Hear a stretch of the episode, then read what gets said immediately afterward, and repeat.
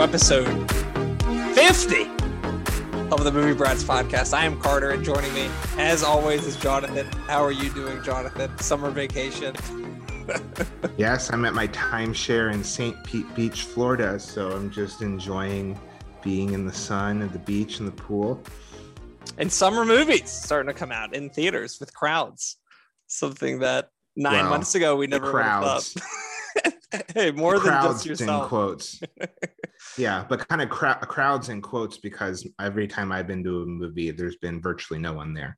Yeah, unfortunately, that's the same for me. Although I think the movie we're talking about today definitely would be best with absolutely packed movie theater. I think I had four other people in the theater with me when I saw it.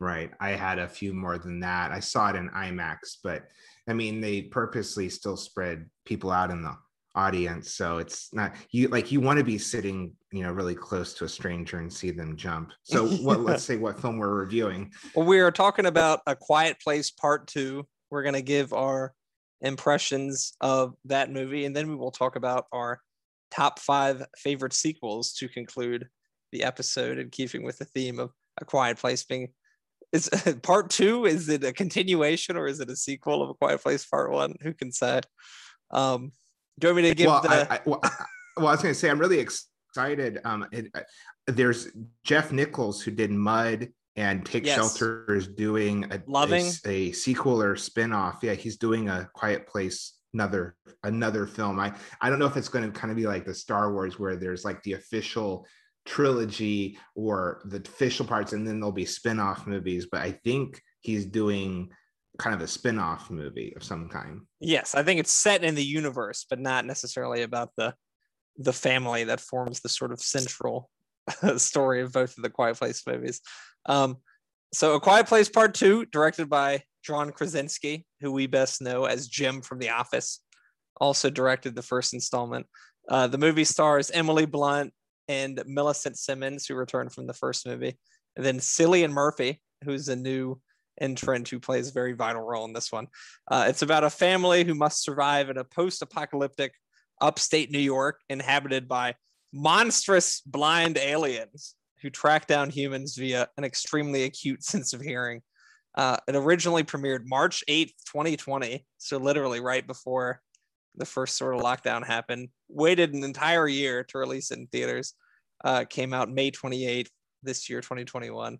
A Metacritic score of 71, a Rotten Tomatoes score of 91, and hugely impressive, a worldwide box office of $200 million, which is by far the most uh, box office gross of any movie released uh, since movie theaters shut down over a year ago.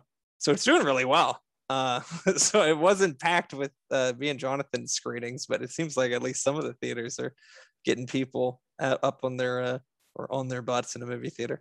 So uh, you saw the first one in theaters. I did not. You are a noted horror expert. How do you rate A Quiet Place Part Two, Jonathan?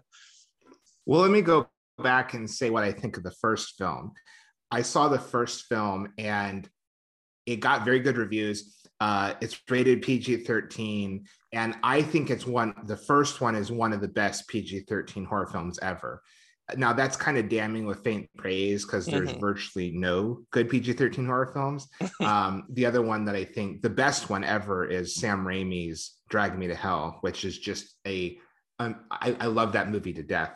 But A Quiet Place, the first one, is just a lean, mean, 90 minute B movie, monster movie that knows exactly what it is. It gets the job done. It's set pretty much in one location. And it's a film where silence is so key to the film. And what makes the first one so suspenseful are scenes where it's not that nothing's happening, but there's hardly any noise. And it was just very, very tense, uh, tense filled. It was, it was, there was so much tension in the theater in the first film the second one, it was okay. I think that everything that was so strong about the first film is like about cut in half with the sequel. I don't think it's nearly as suspenseful. I don't think it is nearly as emotionally uh inve- I'm, I wasn't as emotionally invested in it. I feel like the fact that it's spread out, there's more characters, there's more locations. It kind of lessens the impact of the film. It kept my attention. I think the opening 10, 15 minutes is the best part of the Very film. strong. Yeah. And it's, you know, not really a spoiler if it's like you're going to see the new movie that, you know, the first film ends with John Krasinski dying and the film opens the second one with a flashback.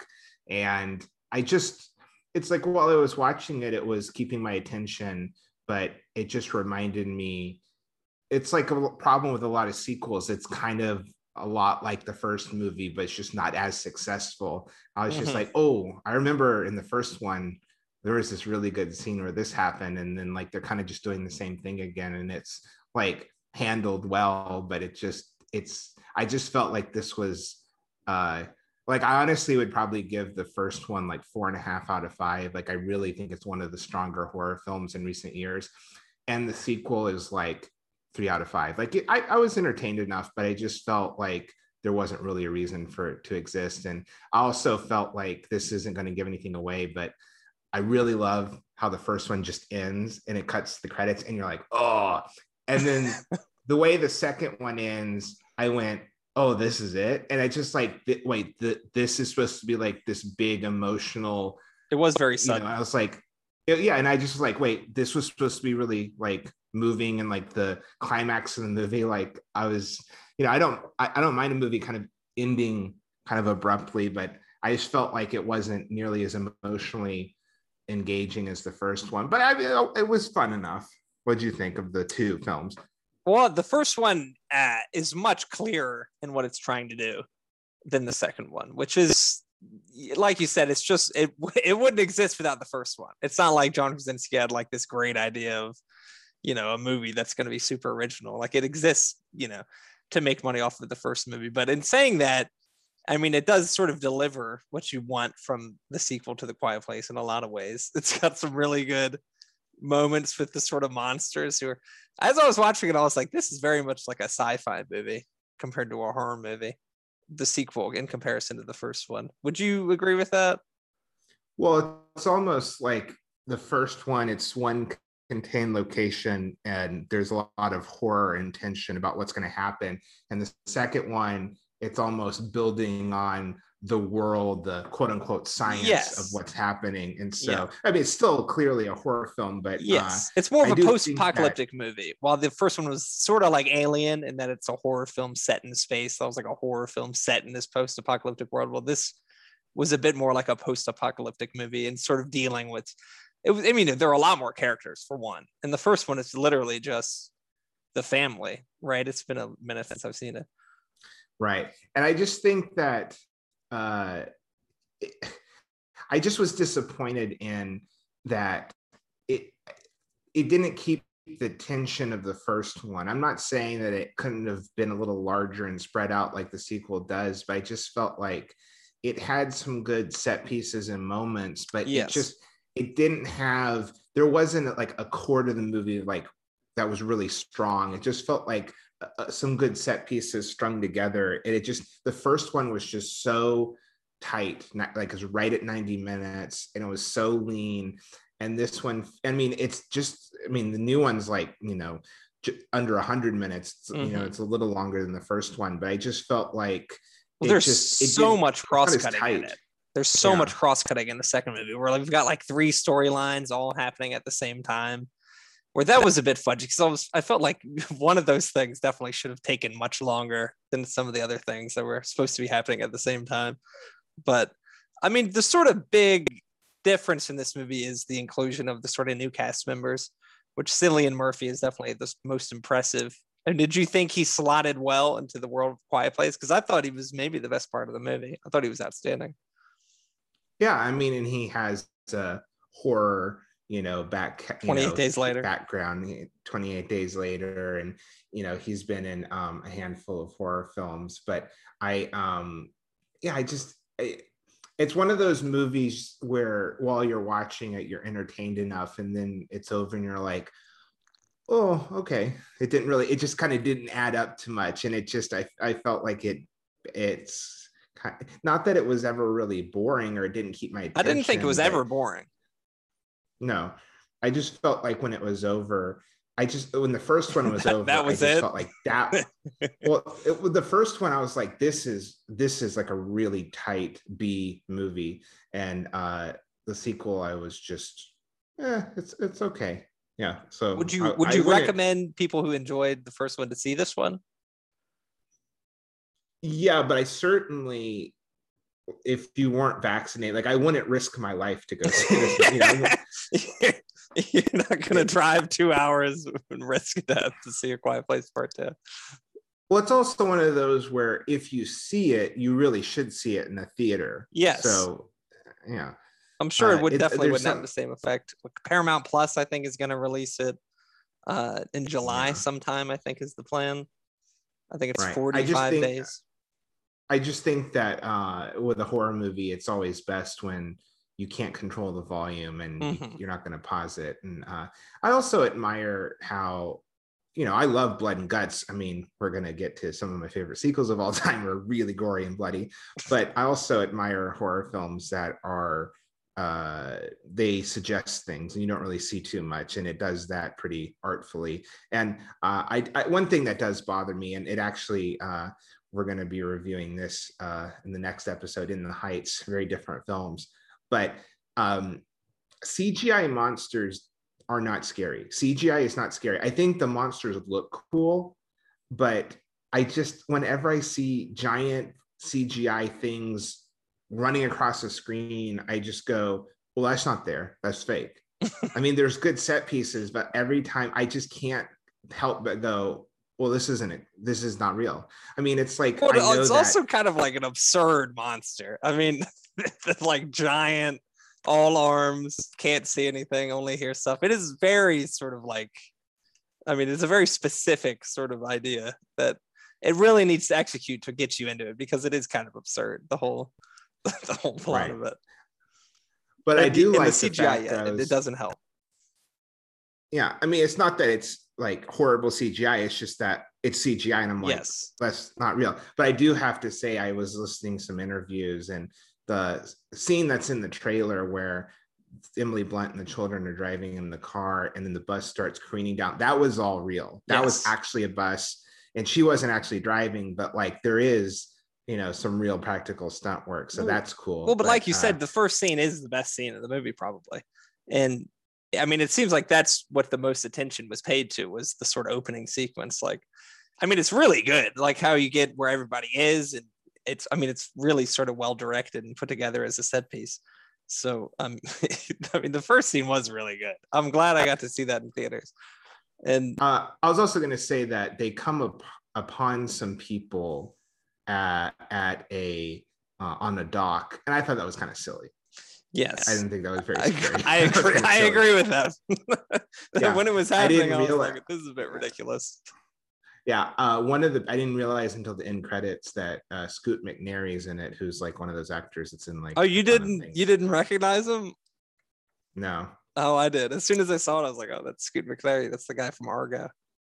and I also don't want to give anything away about towards the end of the film, but I always have a problem when you have like Oscar winners and Oscar nominees like show up in a movie for like 10 minutes and you're like what like like I, I always had a problem with uh I mean partially I had a problem the main problem I have with The Road is uh that based on the Cormac McCarthy novel is that it's one of the greatest novels ever and I remember when they meet the old man on the road and it's Robert Duvall, you don't go, oh, there's an old man on the road. You go, oh, that's Robert Duvall. or like, oh, his wife is Charlize Theron. It's like Yeah. sometimes when someone's in a movie, you know, you don't get like, you know, I don't know. But I did think Cillian Murphy was good in it. And I, I think Emily Blunt is like one of our kind of Oh yeah. underrated actresses in a way. I, I wish that she, like she's been in a number of solid films, but I wish that she um were in a few more like like she's never been nominated for an Oscar. I wish she had, she would like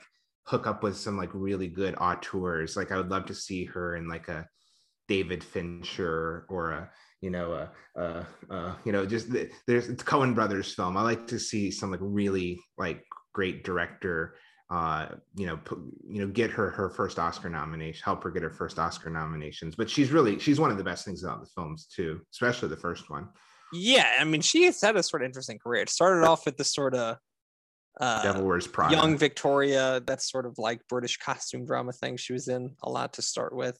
But yeah, Devil Wears Prada is definitely the first thing I saw her in. And then it's been like a lot of comedies. I mean, yeah, a lot of sci-fi. of She was Tomorrow. Edge I of really Tomorrow, enjoy. Yeah, Huntsman, Winter's War. Sicario. Yeah, Sicario.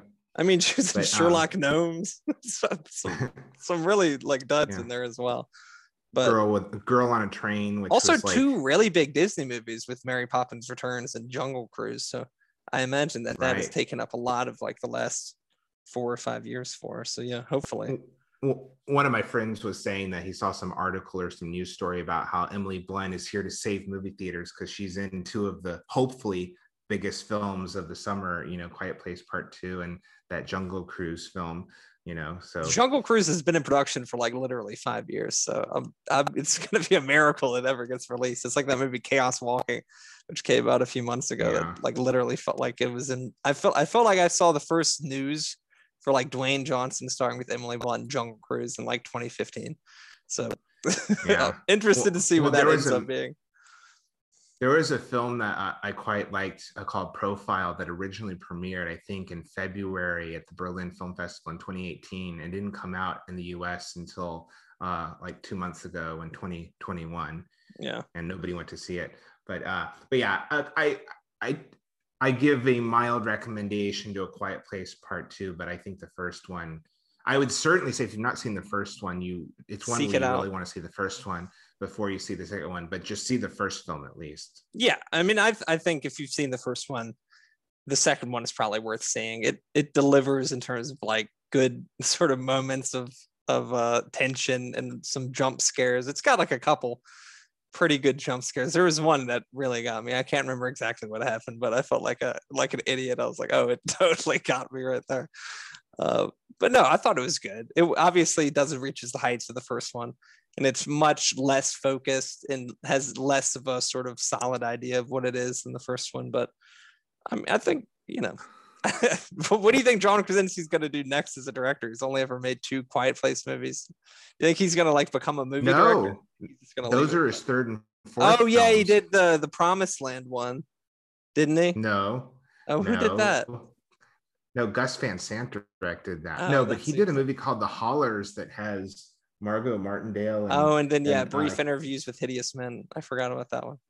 Yeah, it, neither of them, both of them got mixed reviews, but uh, yeah, I mean, by the, I mean, just from a quiet place, like he is a solid uh, filmmaker, and I, I like the fact that have you heard in the press that like he's pretty good friends with Paul Thomas Anderson, and during the pandemic, uh, Paul Thomas Anderson, well, knew because the film was, you know, had a premiere and it was going to come out.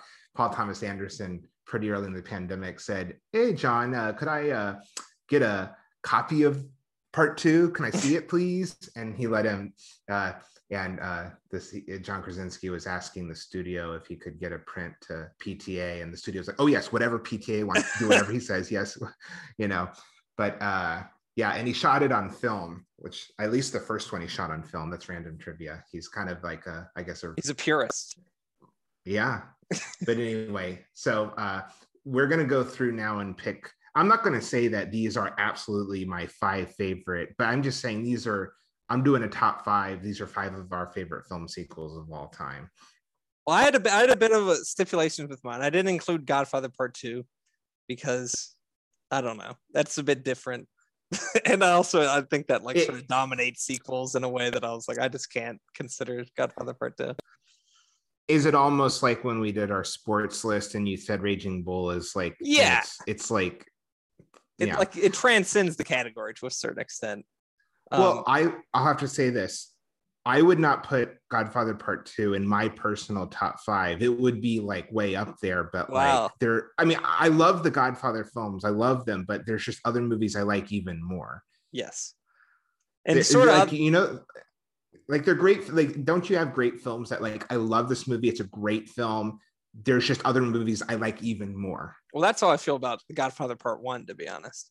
Uh, has never done done it for me in the way Godfather Part Two. And I well, Citizen Kane is sort of similar. That like I acknowledge it's incredible, but I'd rather watch Lethal Weapon One than Citizen Kane. Uh, So But also, do the sort of other stipulation I did was that if it's like part of a franchise, um, I sort of thought about it differently.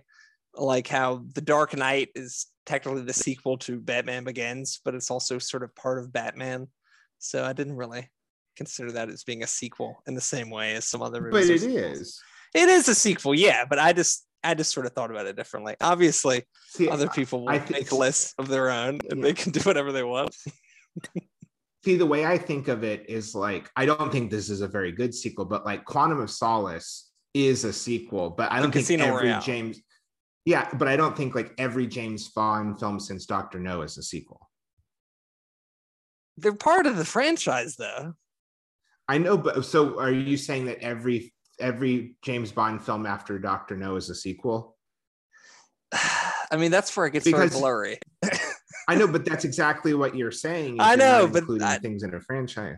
Yes, it is. But I mean, it's like when thinking about Marvel movies, like is Captain America Winter Soldier really a sequel to Captain America 1 or is it a sequel to uh, Avengers?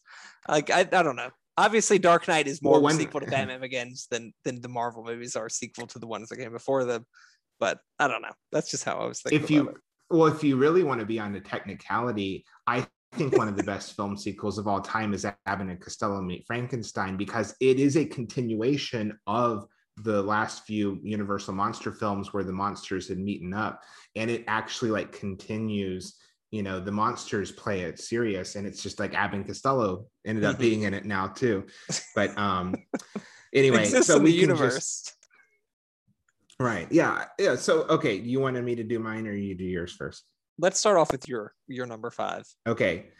Uh, my number five is A Shot in the Dark, the first Pink Panther sequel, Ah, which, uh, so the first Pink Panther came out in 1963, was directed by Blake Edwards, starred David Niven with Peter Sellers in a supporting role as Inspector Jacques Clouseau, uh, the bumbling French inspector. And he was so beloved that they very quickly turned around and they made a sequel, just came out the next year in 1964, also directed by Blake Edwards. And did you know one of the screenwriters, William Peter Blatty, who went on to write the novel and screenplay of The Exorcist? how about that? Yeah. So um, A Shot in the Dark is the best of the Pink Panther franchise. Uh, I think that some of the later ones are hysterically funny. It's interesting. The next one didn't come out for 11 years. They had the one two punch of 63, 64, and then they didn't have Return of the Pink Panther until 75. And there were actually, there was actually a film that came out between those uh, starring Alan Arkin called Inspector Clouseau, which Blake Edwards and Peter Sellers had nothing to do with, and I've never seen, and frankly don't ever care to. Did, Did you even know that Alan Arkin that play movie? Inspector Clouseau? Yeah, did you know I, that? I had no, I had no idea. yeah. Have you seen uh, any of the original Pink Panther films? I've seen the first one, which is notable in that Inspector Clouseau is not really the main character. It's David Niven's right, he's a supporting character. So right. in The Shot in the Dark, he is the main character. Right. Yeah. And all the subsequent films starring Okay. Peter Sellers. And it's interesting, it's based on a play that was like had no connection to the Pink Panther original film because like I just- said, came out They rewrote Yeah, it can- just to make it with him. Right. And 64 is, you know, like a really amazing year for Peter Sellers because you know what else came out that year? Was it Lolita? Doctor Strangelove? Doctor Strangelove. Yeah. So that's like one of the greatest, uh, you know, yeah, 1964 is a One of the the greatest And- comedies of all time. Yeah, but A Shot in the Dark is just superb physical comedy. It's brilliantly directed, the use of screen space and editing. I mean, it's just, it's such a great, I mean, it's like one of the best films with visual comedy and slapstick since the silent era and the early comedy teams. You know, Charlie Chaplin, Buster Keaton, Laurel and Hardy, the Marx Brothers. It's just so funny. And uh, I love, like I said, some of the later sequels, but he got kind of old in them. And Mhm. it's almost like the later Three Stooges shorts. You're like, oh my God, they're going to hurt himself. You know, like you get worried because they're like, they're elderly. But um, yeah, they're one of the funniest set pieces in the film is where he has to investigate at a nudist colony and he's walking around with a guitar in front of him and yeah it's a very funny movie. I highly recommend it. It's the best of the pink panther series. So uh, shot in the dark 1964 directed by blake edwards starring the great peter sellers. So for my first one i'm doing the sequel to number batman five. the movie. Yeah my number five is batman returns. I think is like sort of like the typical sequel that literally it has returns in the title. So just for that, I think it's got a sort of special rug on my sequels list. Um, but I think Batman Returns is sort of what people think of now as like the uh, Michael Keaton Batman movie. I know the Jack Nicholson Joker in the first one obviously has a special sort of place in the pop culture pantheon, but I mean, Danny DeVito as the Penguin is like such a ridiculous, over the top villain. Oswald Cobblepot, and then Michelle Pfeiffer as Catwoman. That I mean, I think when people sort of think of the Michael Keaton Batman, this is the one that that sort of represents the best of that. And strangely enough, Michael Keaton like sort of is like the third lead role in this movie because I feel like Danny DeVito and Michelle Pfeiffer are very much the focus of this one. And then you even got Christopher Walken as like the ridiculous wealthy businessman. Um, but I think the the Tim Burton Batman movies um, like they could not be more different than the Christopher Nolan ones. While the Christopher Nolan one is very much focused on like the realism and it feeling like it's a world that you could live in, uh, the Tim Burton Batman movies take the like completely opposite approach by being in this like Gotham City that feels like it's like in the 1920s, but also like in the 1980s at the same time. Um, but I just love the aesthetic of this one. I feel like the Tim Burton Gotham City is like the true Gotham City. Um, while the the Nolan one is just like I don't know, it feels like it could be any like just big city on the east coast of the U.S. This one has like a very sort of yeah. comic book feel to it.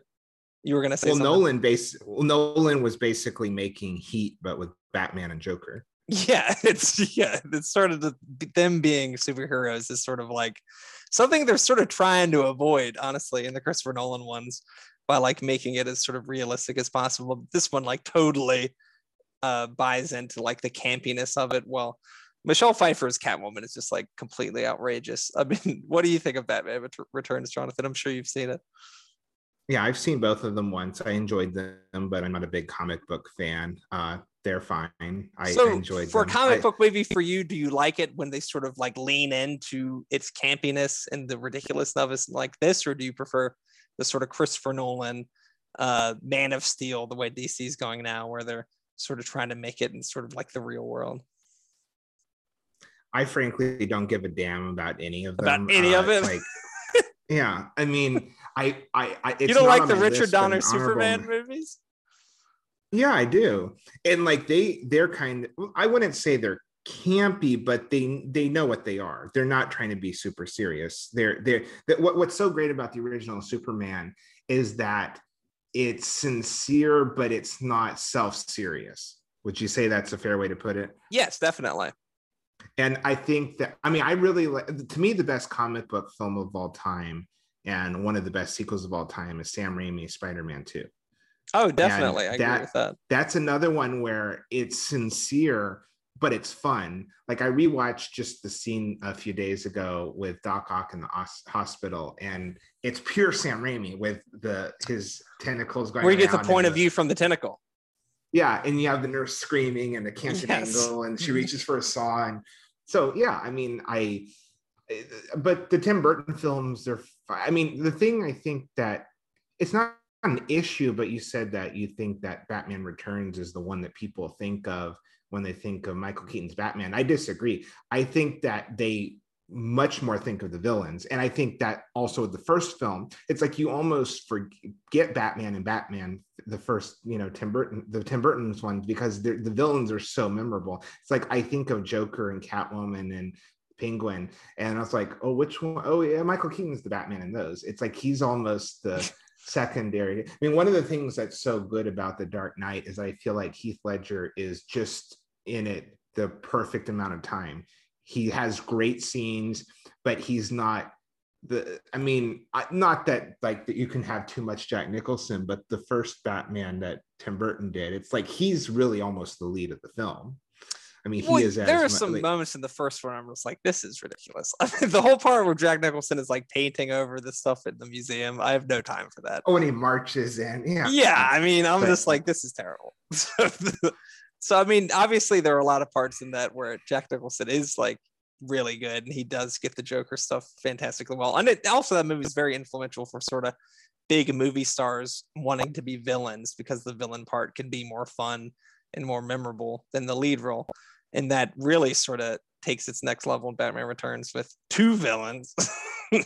but uh, well, uh, well, I wouldn't say necessarily that's the start of, big movie stars wanting to be villains. I think you would more say Where do you have before that? of big movie stars wanting to be in big blockbuster, you know, comic book action movies. Like you wouldn't necessarily before that have Jack Nicholson in a comic book movie. You know, th- it was the start of that. I mean, well, could- Superman's really the start of that because you have Gene Hackman in Superman 1 and Ned right, Beatty, Yeah, who just passed away recently, is also in Yeah, Superman. in.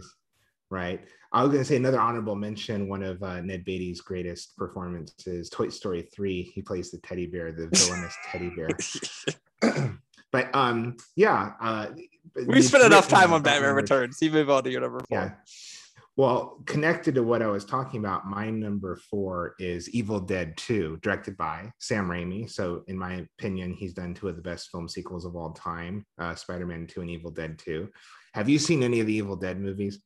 I've seen Evil Dead 2. I've seen parts of the first one, but I've heard that sort of the first 20 minutes of Evil Dead 2 is like a sort of remake of the first one. Is that at all correct? The first like five minutes. Okay, so it's even less. It's like, bloop, bloop, bloop. yeah. I adore the Evil Dead movies. I love them so much. They're disgusting. Very low gory. budget. Yeah, yeah. And the first one was made, it came out in 81, wasn't released theatrically until 83, and was outrageous and disgusting and was just so just so much cinematic bravado. And the second one is like one of the greatest horror comedies of all time. The first one is, you know, a legit horror film with some really sick black humor. And the sequel is just superb. I it's one of those movies that if you like that type of movie, you'll love it. And if it's not your cup of tea, you just won't like it. But I few movies make me happier than uh, the original Evil Dead films. I mean, I don't think Army of Darkness is like a great film. It's a Mhm. lot of fun, but Evil Dead 2, I love the first two Evil Dead movies. I, I love the first one being like nasty and really, you know, outrageous. And the second one is too, but um the second the second one, is like completely insane. Is is the first one like Yeah. that? or is it I mean, it's important that. Well, the first one is outrageous, but it's not as Looney Tunes and Three Stooges as Yeah. the second and the third one are. I mean, in the first one, though, instead of having stunt doubles in in credits, they have fake Shemps because in some of the last Three Stooges shorts, they would have a obviously much younger uh, person Shemp Howard. Shemp in his yeah. So they would have him like run across the screen with his back to the camera, go, and it was like it's like almost as bad as uh, Bela Lugosi being replaced in Plan Nine. Uh, but yeah, I, I love Evil Dead movies so much. They're they're just they're so ridiculous. There's so much kind of cinematic gusto to it. I mean, I just love when Bruce Campbell is fighting with his own hand and he has to cut it off and it's running around the room. it's just crazy, but I love it. It's one of the greatest horror comedies of all time. Uh, I love it. I love it so much. so that's what I most remember remember from Evil Dead 2 is Bruce Campbell just like just like absolutely owning the entire movie. He's in like basically all of it. He gives like one of the craziest performances you've ever seen, but I feel like he's it's sort of supposed to be that way. Right. and it's also a film that is you know how people say there's movies that oh it never lets up that's a movie that from the opening the movie's like 83 84 Yeah, it's- minutes it's long. pretty short. like, i mean it is like just like hopped up on you know it's like the movie is attached to jumper cables it is just so alive and it's never boring and never slows down for a second yeah so it's not for everyone but i adore evil dead 2 1987 directed by sam raimi It seems like it'd be a very good midnight screening. Uh, Right. which I, I haven't had the privilege, but I have seen it a couple times, and it's it's insane. Uh, so my number four sequel, uh, sort of, he's going to make another appearance later on. This the director is Aliens, directed by James Cameron from 1986. Um, this is sort of one of those classic sequels where it like takes a complete sort of different turn than the first movie, in that the first one is very much like a haunted house horror movie in space where it's very it's very claustrophobic and it's very much like the set. It's it, like you were saying about quiet place one like it's very much contained in a sort of single space. While aliens and, is just uh, like complete action just, movie. Yeah ridley scott said that he wanted to basically make a texas chain the texas chainsaw massacre in outer space with the first yes. film. Yes so it's it's very claustrophobic. It's very sort of contained in this one setting while aliens as it's, it's literally the only difference in the title is the letter s but the plural is very key because there are a hell of a lot of aliens in this one or they just have to deal with the first one in the first movie. And this one sort of it sort of seems like a lot of james cameron movies after this sort of take the same sort of like frame where you've got like the marines out in outer space I mean, it's very much feels like Avatar. When now that you've seen Avatar, you're like, oh, this is like a lot of stuff he already did in Aliens. But Aliens just executes it so much better. And I mean, it does. It's really good with like the uh, the sort of like crew that you have in a lot of movies where you get to know each sort of member of the crew and what they do and you've got like the perfect sort of like corporate scumbag paul reiser i feel like every sort of corporate scumbag in sci-fi movies since then is just sort of like a retread of what paul reiser does in this one um, uh, do you prefer Alien or Aliens? Which one? The first one or the sequel? I'm a huge horror fan, so I, I have to give the edge to the first one, but I love both of them. And Aliens is probably in my top 10 best sequels. I mean, it's it's like right on the cusp of being in my top five. I, I don't know if you listened to it. I think you actually texted it to me. Um, Tarantino did a podcast episode with Edgar Wright a few mm-hmm. months ago where they're talking about movie going experiences and uh, Tarantino talked about seeing Aliens opening day as one of the greatest movie experiences because they loved the first one, and then it was James Cameron who had coming off Terminator. first, yeah, and they were so excited and that it actually exceeded their expectations. Yeah. and they were like already so incredibly like they were overhyping it. Like they were worried that they were going to be you know disappointed because of how good they thought it was going to be, but they didn't want to be disappointed. And they said it exceeded their expectations. Yeah, well, it's still technically a horror film, science fiction film, but it's one yes. of the greatest action films ever. Yeah. Well, and it it takes the sort of stuff that was good in the first movie and redoes it in a different way, like how you get Ash as the android in the first one, you get Bishop as the android in the second one, who's more of like you know an action star android compared to Ash, who was just like an asshole who was conspiring against you in uh, favor of the corporation. Um, but this is also really influential in having like a female lead as an action star, where Sigourney Weaver doesn't really become like the lead in Alien until like the last sort of third of the movie. She's sort of just part of the ensemble before that. While in Alien, she's like very much like the star from the beginning of it. Um, I've never seen Alien was, 3. You've you've seen that, right? Yes. That is David Fincher's directorial debut. And it's terrible, but he didn't get final cut and it was really messed with. I actually quite enjoy the fourth one that is directed by the guy who did Amelie. Really? You know he directed. Yeah. Oh shit. Yeah. Yeah. Um, as one Jean Pierre Jeunet, is that right? Yeah, yeah, and his frequent actor, who's in a lot of his movies, is in it. Yeah, um, but yeah, Aliens is way up there for me. I do think that uh, I was listening to a podcast and they were talking about the first movie. Like Sigourney Weaver was like not known. I mean, it was yeah. like basically her first film. And when he saw it, the guy on the podcast said that when he saw the movie, he was like, "Oh, well, she's not going to make it very far." And then like a character dies, another character dies. He's like, "Oh, well, like," and then he was like shocked that like the woman that she was the last one standing.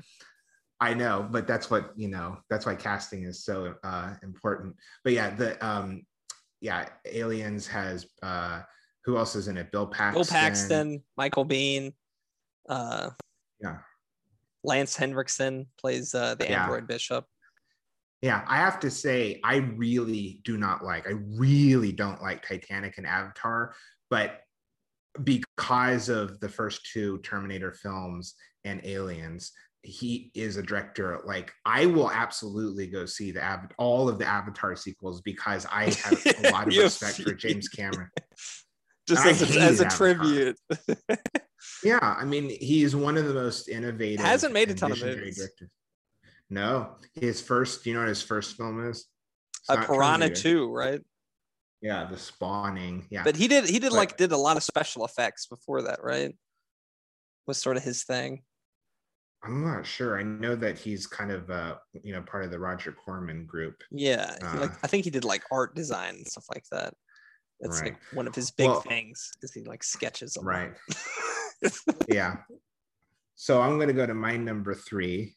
Uh, my number three is another dead film. I have George A. Romero's Dawn of the Dead, Ooh. which is the second in his uh, six part Dead series. There's What's the first one? Trilogy Night of the Living Dead, 1968, black and white film. Really low budget, one. right? Right. And the second one is still low budget, but it was certainly a larger budget and it was in color. And third one, Day of the Dead, 85. And then they cut 20 years uh, to Land of the Dead in 2005. But I, uh, Dawn of the Dead is one of the greatest horror films of all time. It's the best zombie film of all time. It's Romero's masterpiece. It follows the trajectory of the zombie apocalypse. At this point, the zombies have really gone wild, and it's about a troop of four that barricade themselves inside a shopping mall. And it is a satire on consumerism where you see the mindless zombies wandering through the shopping mall. And it's exciting, it's gory, it- it's funny, it's shocking, it's satiric. I love it. Have you seen it? No, I haven't. I've seen the remake. Uh, I really like the remake, but the remake has like zero political or yeah. social commentary. It's just a really good, scary, really gory zombie movie. I think that's one of the better remakes uh, uh, in recent years. And it's this is really damning of faint praise, but I think it's Zack Snyder's best film of what I've seen of his film. But Well, it's, it's uh, just a great idea with guys stuck in or people stuck in a shopping mall during a zombie apocalypse. I mean, it is a great sort of idea for a movie. Right. Um, so you really should see the uh, original. Dawn You should, I should Uh, should see the first one right before seeing the the sequel. Have would you, you ever seen Night? Have you ever seen Night of the Living Dead? Never seen that. That's like one of the like top five most famous horror films of all time. You know, One of the most famous independent movies of all time as well. Right? One of the greatest directorial debuts. Yeah, yeah. You don't have to, but like you just should see Night of the Living Dead because it's So- great too. So it's not necessary to have seen the first one to see Dawn of the Dead. It's it's not like No, are there the- characters who are in both of them? of the six films, none of them have any of the same characters. There are no direct sequels except the last one, Survival of the Dead, has uh, some references to the previous one, Diary of the Dead. Uh, and interestingly, Diary of the Dead, the fifth one, goes back to the first night, even though it's set in the present. Like all the first four Uh-huh. went in order of like society For the uh, zombie apocalypse. collapsing. Right, but the Diary of the Dead, which is a found footage one, goes back to the original night. But yeah, I I I, I love I really like them all except the last one's really bad, Survival of the Dead.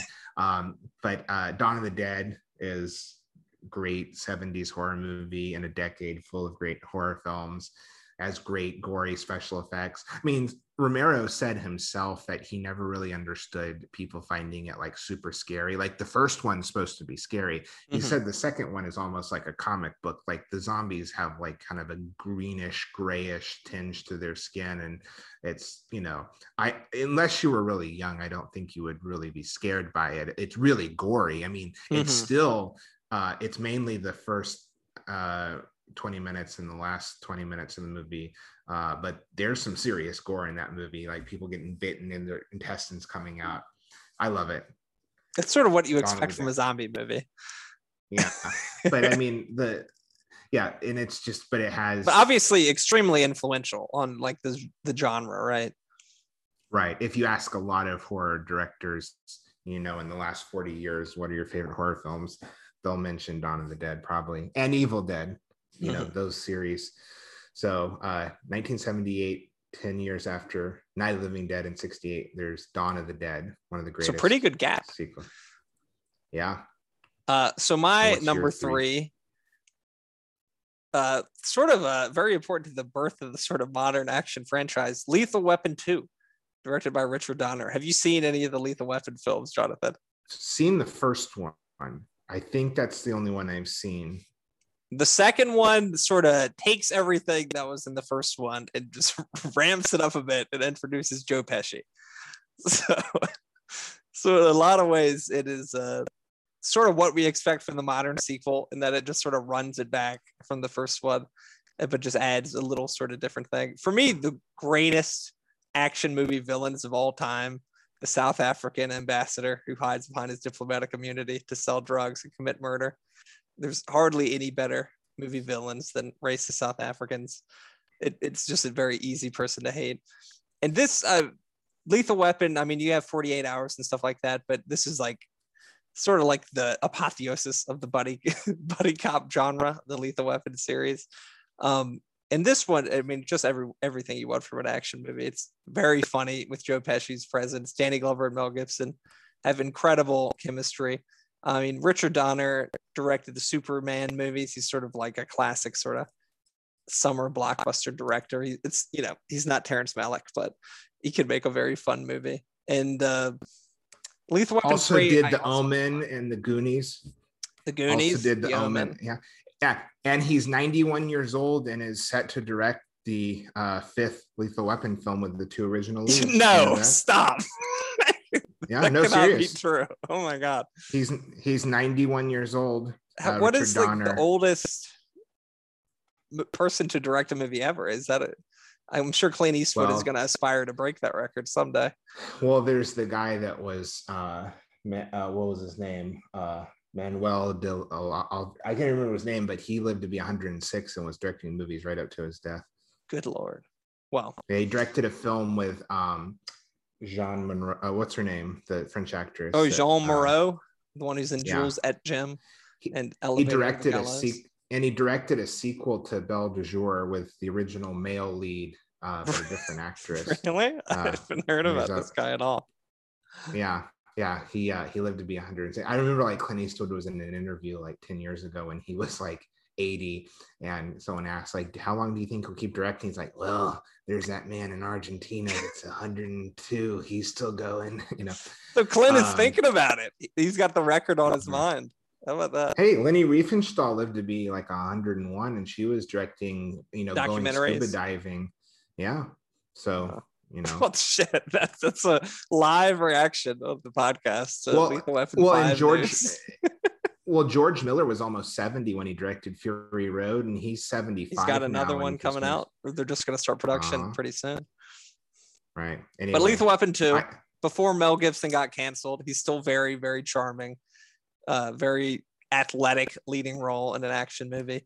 Um, I highly recommend the Lethal Weapon series. I think it's outstanding. The fourth one is is not good, but the original trilogy I think stands up to any of the great action movie trilogies like Die Hard, uh, John do you think the first one is the best or you actually think the second one is better Well, the second one's better as like an action movie in a franchise. The first one is better as like an idea for a movie.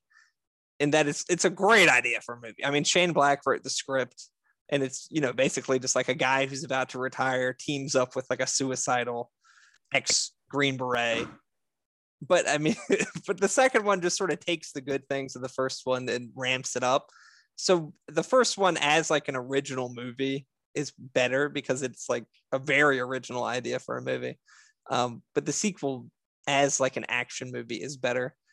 Um, and it's, I mean, it's, it's got the, the great South African villains. I mean, the villains in the first one are fantastic. Gary Busey, the other guy, but uh, just would being say sort of yeah ex-army maybe people selling yeah. heroin is not as good as South, South Africans selling drugs. so would you perhaps perhaps phrase it that the first Lethal Weapon film is the best film, and Lethal Weapon 2 is the best Lethal Weapon film, maybe. No, I think that's actually a very good way to phrase it. I think Okay. that actually works Well- really well. And Shane Black did not write the second one. So you think of Lethal Weapon, you think of Shane Black. So just the fact that he wrote the script for the first one makes it iconic in a different sort of way. And apparently he wrote the script for the second one and it was going to be like ridiculously violent. So they just ended up giving him a story credit. Um, Well, my number two connects to your uh, previous pick because the pick you just did, because my number two is The Road Warrior, the second Mad Max Mel movie, Gibson. which, yep. And I love the to me the Mad Max franchise is the best film series of all time. All four of the films are good. I mean, Thunderdome is the the, the it's really I still- elevated by Fury Road. yeah, I mean, The Road Warrior and Fury Road are both two of the best sequels of all time. They're two of the best action films of all time. I mean, honestly, like they might be like two of the best action film, like top five action films of all time. Yeah. Uh, but The Road Warrior is my favorite of the. It's just I, I remember Guillermo del Toro said when he saw it for the first time, he said it, it like ripped his brain apart. Like it, it just like he was so overwhelmed and like blown away by the movie. And it's just it's pure cinema. There's not a lot of dialogue. And you know, Fury Road had a lot of uh, practical effects. Like a lot of it was done without CGI, but this was 100% done Mhm. without CGI because it was, you know, came out 40 years ago this year, 1981.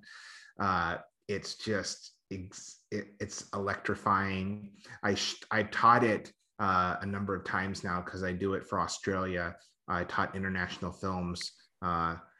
Four different classes and I watched it again. I showed it on campus at the end of the semester and it's just so awesome. It's just the it, it just it makes me it's just exhilarating. Uh, what what do you think? You've you've seen all four of them, right? Yes. I mean, Mad Max 2 is like about as stripped down of a movie as you could possibly imagine. It only 96 minutes. It's like Fury Road is like basically the story is like there and back. That's like essentially what the Road Warrior is too. They're just like going someplace and people are chasing after them and trying to kill them.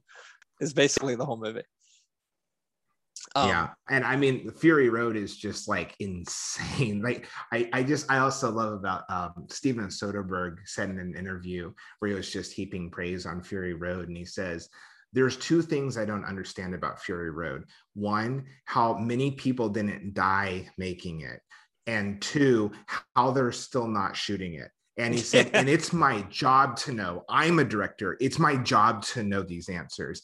And um, I just and it's so cool that George Miller is the same guy who directed the Babe sequel and produced the first one and directed the Happy Feet films. He's just like this really lovely, cheerful guy, and he makes these like punk rock, you know, people, you know, riding around and you know the desert and motorcycles and souped up cars. It's Only just- made like I eight got- movies, right? yeah, he's done Lorenzo's Oil and The Witches of Eastwick. Um, and I just, I, I, I remember I saw Fury Road with a big group of friends, and a family friend was sitting uh, right next to me, and more than once, kind of just talking to himself under his breath, watching Fury Road. He went, "This is just my fantasy." This is just my fantasy, and like it's like I wouldn't actually want to live in the world of No. Mad Max, but it's just it. It I just it makes me a lot. I mean, it just I love it so much. The road, the Mad Max franchise to me is the best film franchise of all time, and I like you don't even know how excited I am for Furiosa, the prequel with Anya Taylor Joy Mhm.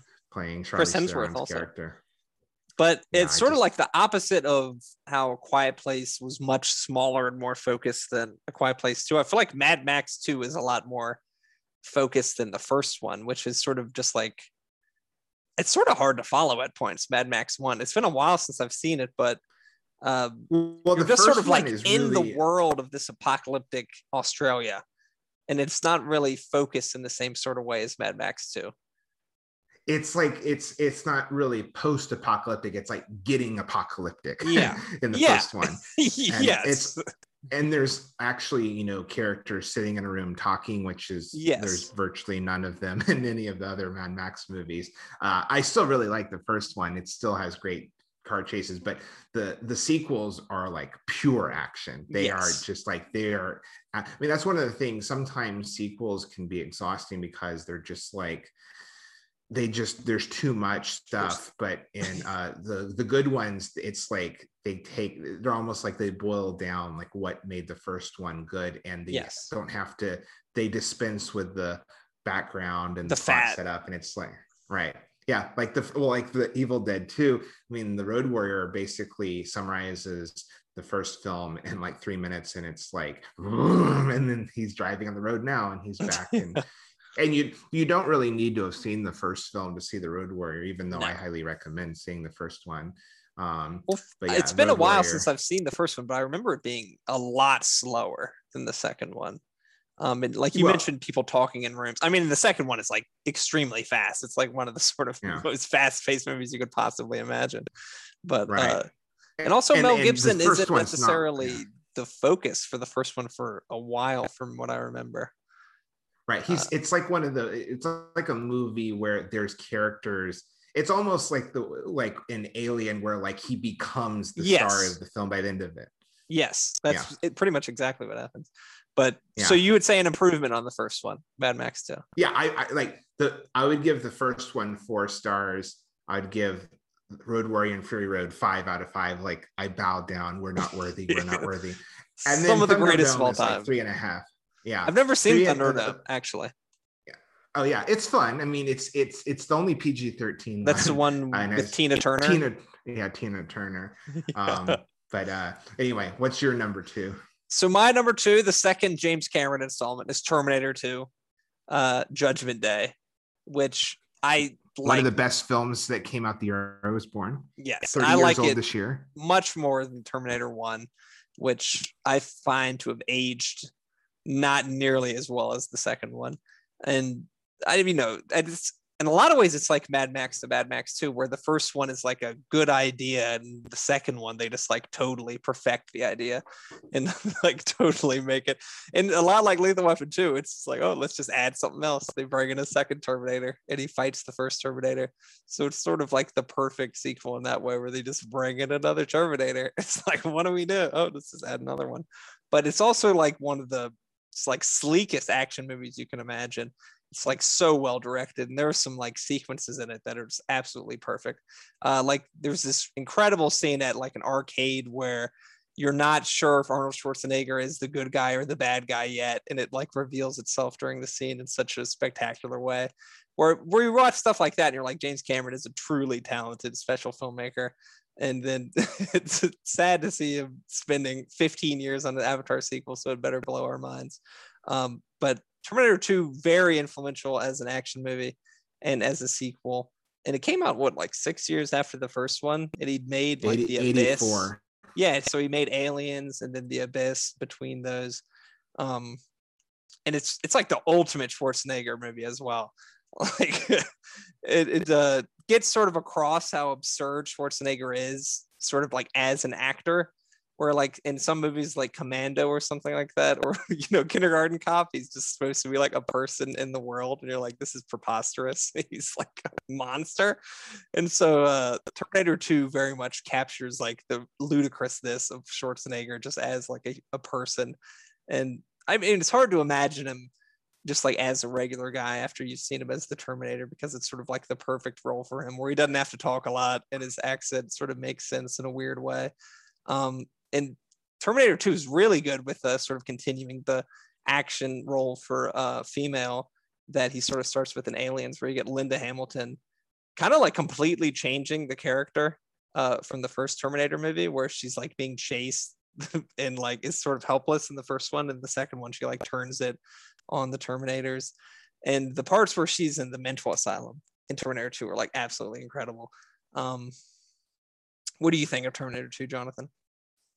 I like the first one a little more Really? What do you think? It's like more focused.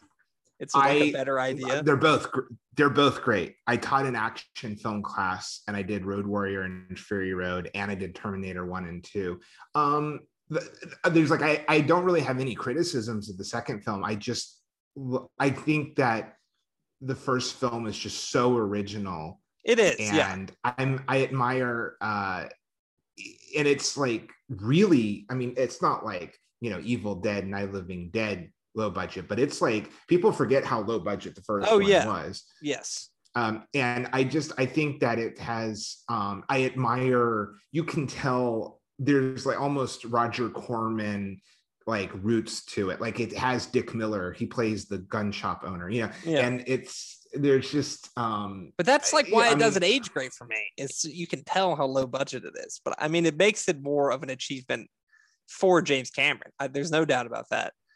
But you know just 30 years later it does feel very old or almost 40 years now. Well I mean what it's interesting that uh the CGI and T2 actually like really holds up. like the whole yeah.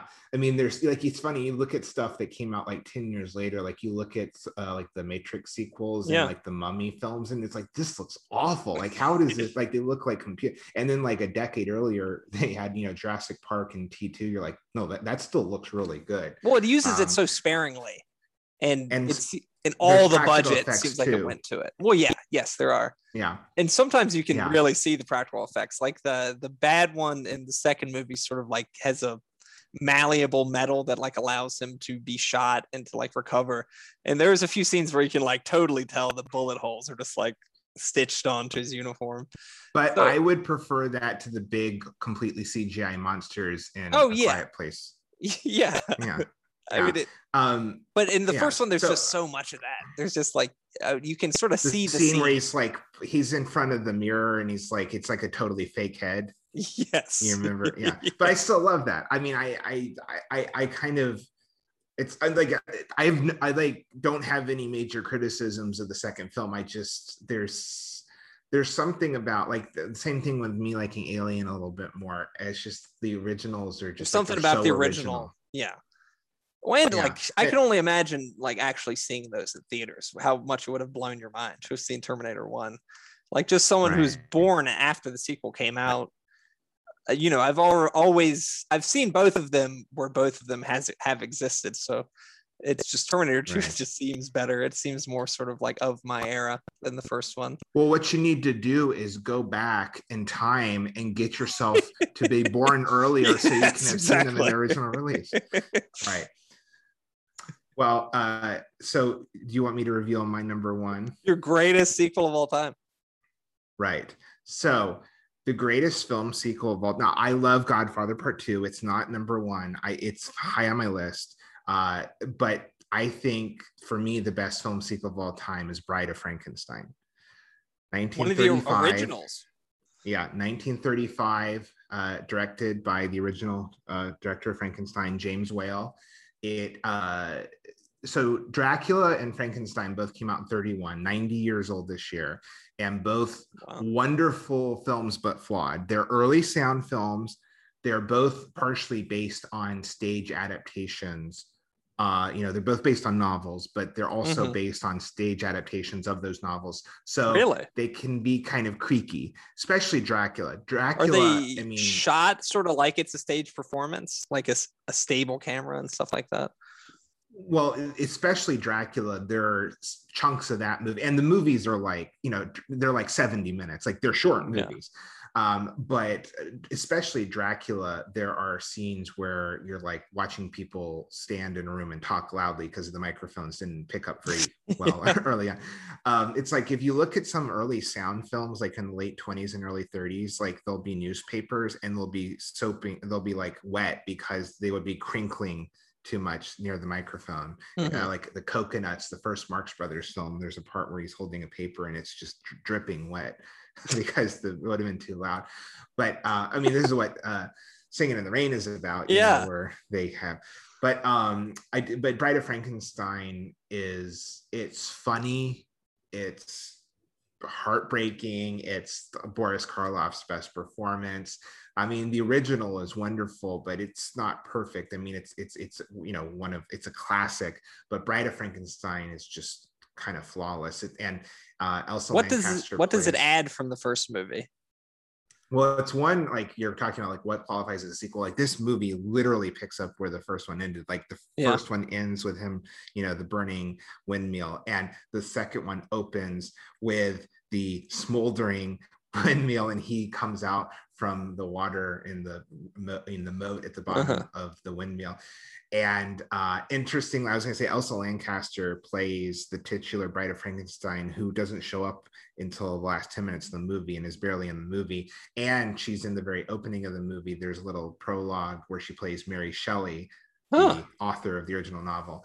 And um, yeah, it's just James Wells was gay, and there's these homosexual undertones to it. There's also this Christian imagery, and it's just it's so moving and it's funny, and there's so much kind of subtext to it and it's just a wonderful monster movie the look of the bride of frankenstein with her shock of black hair with the white stripes going through it Mhm. looking like electrical currents and you know him you know saying you know we belong dead at the end of the movie. It's just eh, you know that i mean the last 10 minutes of the movie where frankenstein's monster meets the bride it's just like movies don't get better than that to me. It's just it's so magical.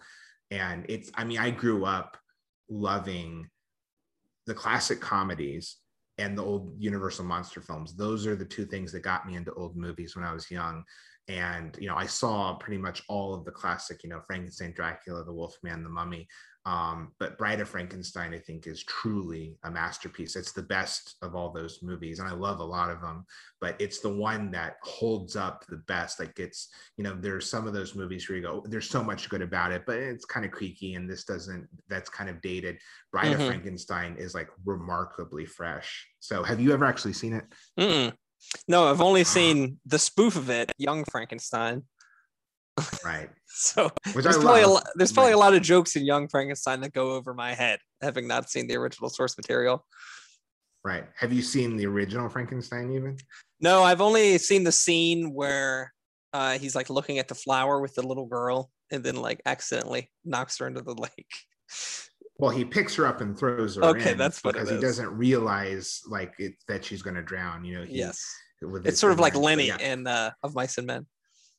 Right? Bride of frankenstein i just think is uh, a remarkable movie. And what was interesting is that you know they made dracula and frankenstein 31 and then they had the mummy and the invisible man like boom boom they came out with so many of these movies dracula's daughter. And james whale was like i don't want to do a frankenstein another frankenstein movie. I'm not interested. I mean it's interesting that people know him for horror films but he did like very few. Like he did many more musicals and Mhm. dramas but he directed frankenstein the invisible man a movie called the old dark house that's really good uh, but bride of frankenstein. And basically he told the studio okay i'll do a sequel if you let me do what i want and so they basically let him alone and made it you know you know queer and weird and So it's know, very much like an amazing- auteur sort of movie. Yeah as much as it could be in the old Yeah. hollywood system but uh yeah i mean there's like i said there's this homosexual subtext to the movie because you have dr frankenstein and he uh gets with dr pretorius and these two men create life and uh, dr pretorius is very kind of outrageous and you know fey and he uh I remember on the uh, Gilbert Gottfried said that uh, the actor who played Dr. Pretorius would sit on the set, and he was obviously gay in real life. He would sit and knit on set behind the scenes a lot of time. Then he referred to himself as that knitting bitch. I thought that was funny, but um, yeah, but there's yeah, it's it's a it's a great classic movie. It's one of the best horror films of all time. It's in my top five horror films. It's my favorite film sequel. So Bride of Frankenstein, 1935, James Whale. Wow. So what was the gap between that one and the first one in terms of, of years? Four years, 31 to 35. Okay. So more than I thought. So for my number one sequel of all time, it came out nine years after the original film. Uh, it is Before Sunset, directed by Richard Linklater, sequel to Before Sunrise. And like I've sort of been saying, or like you've been saying about some of the uh, sequels that just sort of boil down what makes the original great and sort of just focuses on that, is that uh, Before Sunrise, the like best scenes are just where the two main characters are walking around and talking.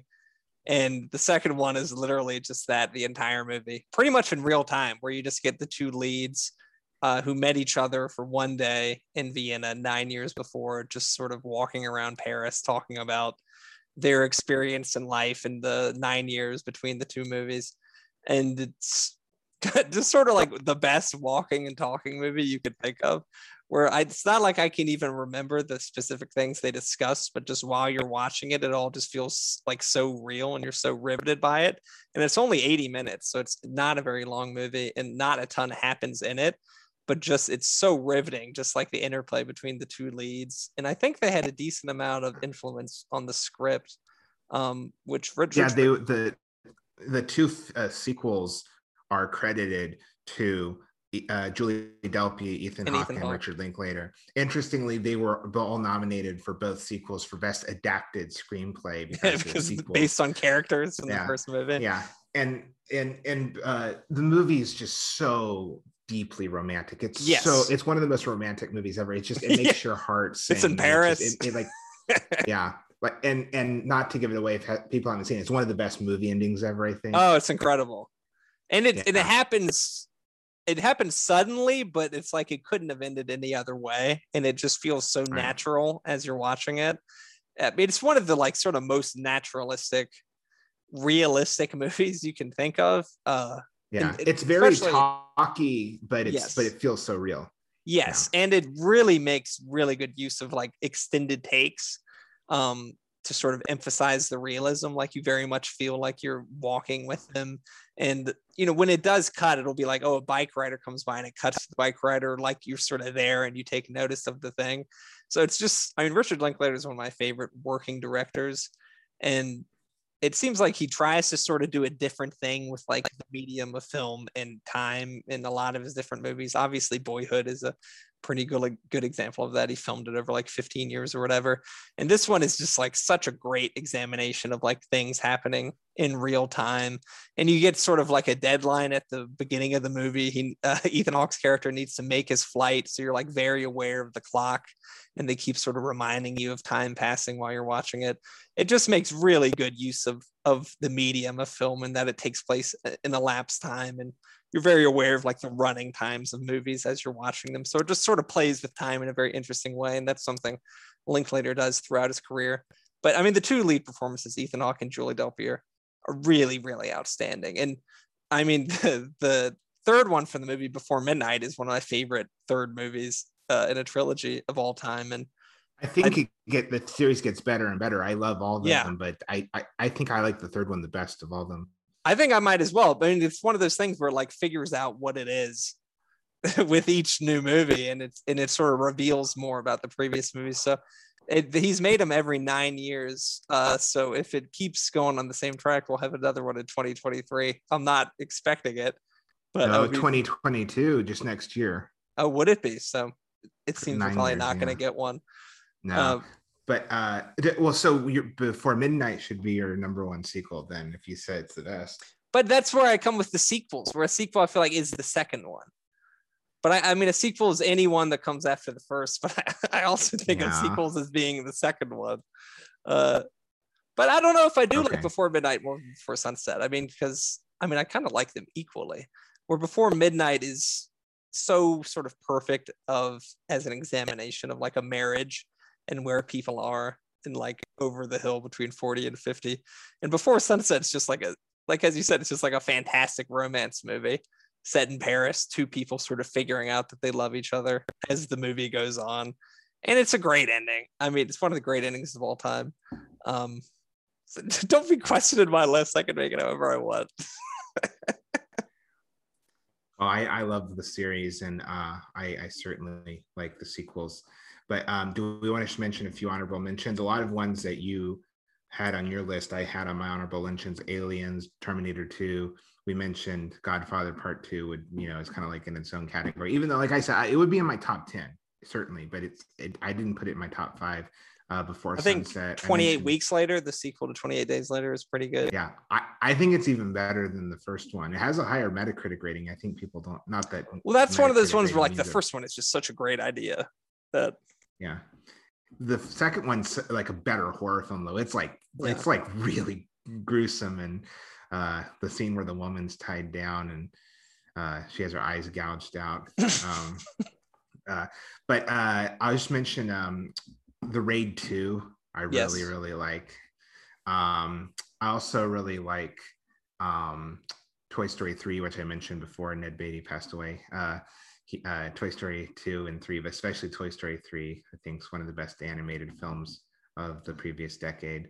So, do you have any other honorable mentions? Uh, the Four? Musketeers, the sequel to Richard Lester's Three Musketeers, I think is really good. I think that's sort of for, forgotten, really fun action movies. Or Richard Lester's Three Musketeers movie. It's basically just the second half of the book.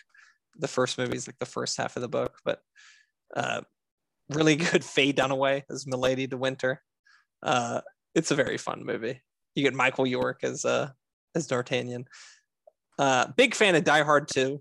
I think I think that's a great action movie. One of my favorite movie kills of all time, where John McClane stabs the guy in the eye with an icicle. Uh, let's see. I think Back to the Future Part Two is really smart, sort of commentary on the first one. Uh, I think people consider that the weakest of the three, though. yeah, I mean it. It probably is for the, but I think the part where he goes back to So, the third one's the best, Carter. I think, the, the I think the part where he goes back to 1955 in the sequel is really, really good, where he's uh, sort of influencing the stuff from the first movie in a sort of underhanded kind of way. Uh, I don't know. I can't really think of too many others. I'm not a Um, huge I fan really- of the Star Wars sequels, and then I'm just not a huge fan of that series. Uh, so I think a lot of people would say that Um, Empire Strikes Back is one of the greatest ever, but I don't have a lot of time for it. Uh, the good, the bad, and the ugly. Oh well, for a few dollars more, it's also fantastic. The second one. Right. So yeah, Um, that one I- actually one of the- pretty close. One of the best meta sequels of all time is Gremlins 2, The New Batch, which is basically constantly asking, why is this movie existing? Really? Uh, I've never what- actually seen yeah. uh, Gremlins, the original one. Have you seen either of them? Mm-mm. Oh, they're a lot of fun. Um, also, uh, one uh, comedy that's better than the first one, Addams Family Values. Uh, Really? the best the best part is uh, Christina Ricci playing Wednesday Addams going to camp, and yeah, it's, it's very funny. Yeah, it's a great cast. Uh, Raul Julia as Gomez, Anjelica Huston as Morticia, Christopher Lloyd as Uncle Fester, Christina Ricci as Wednesday. The sequel has um, Joan Cusack playing a woman who falls in love with Uncle Fester, but really plans to just murder him and take his money. I think I Um, vaguely remember seeing that on TNT sometime. I, Yeah. I, I feel like I Um, haven't seen either of those movies all the way through. I really like. I mentioned a bunch of horror films. Um, I think Rob Zombie's best film is The Devil's Rejects, which is a sequel to his film House of a Thousand Corpses. Um, I, I think Jackass Number Two is really funny. Um, uh, if you count it, uh, Skyfall I think is one of the best. You know, of the recent James Bond movies, if you can count that as a sequel, you know, debating what a sequel is. Um, and then also, I'll just say I really like the uh, Planet of the Apes recent tri- prequel trilogy. Oh, which one is that? Battle? Uh, well, there's Rise of the Planet of the Apes, and then there is. Uh, I know the third one is. War. Yeah, I think they're all like the the the first one's pretty good, and then the sequels are like shockingly good, and they're shockingly dark and like yeah. adult. Have you seen all three of them? No, I've seen the second one. That's one with Gary Oldman. Uh, Right, the third yeah. one's The with third- Woody Harrelson. I haven't seen that. yeah it's it's like really dark it's like apocalypse and Really? i mean it's like yeah he's like wearing war mask you know like war Oh, paint and his like bald head but uh yeah so those are some sequels so uh did, what no let's just say do you, with your list all five of mine a shot in the dark evil dead 2 dawn of the dead the road warrior bride of frankenstein i think they're all better than the original I think I think that's the case for mine. You disagree with Terminator 2 and Aliens. Um, but but, but you would say they're pretty close. i love them all that they're very Yeah, close, yeah. if not better. Um, yeah like i love evil dead 1 and 2 both um i actually think uh, i'll take that i think i may even say i like evil dead the first one more because it's just Really? like it's the most pure horror film but i love them both i mean it's like why why even just pick? You know, they're both there and they're both great. I you don't have to choose. You can love all of them. Right. All right. Well, those are our best uh, favorite, our best favorite film sequels. Our most and, favorite Uh, film sequels. yeah. uh, Quiet Place Part Two uh, is not one of the greatest film sequels of all time, but it's uh, fun enough. I think. No. I think I think liked the three out of five is a, a pretty accurate representation of what it is. Right. It's not the Bride. It's not Bride of Frankenstein or Dawn No. of the Dead or Evil Dead Two. Those are better horror sequels. All right. So, so hopefully you go see a movie in theaters pretty soon. Um, thank you for listening. Uh, we will be back with y'all next time.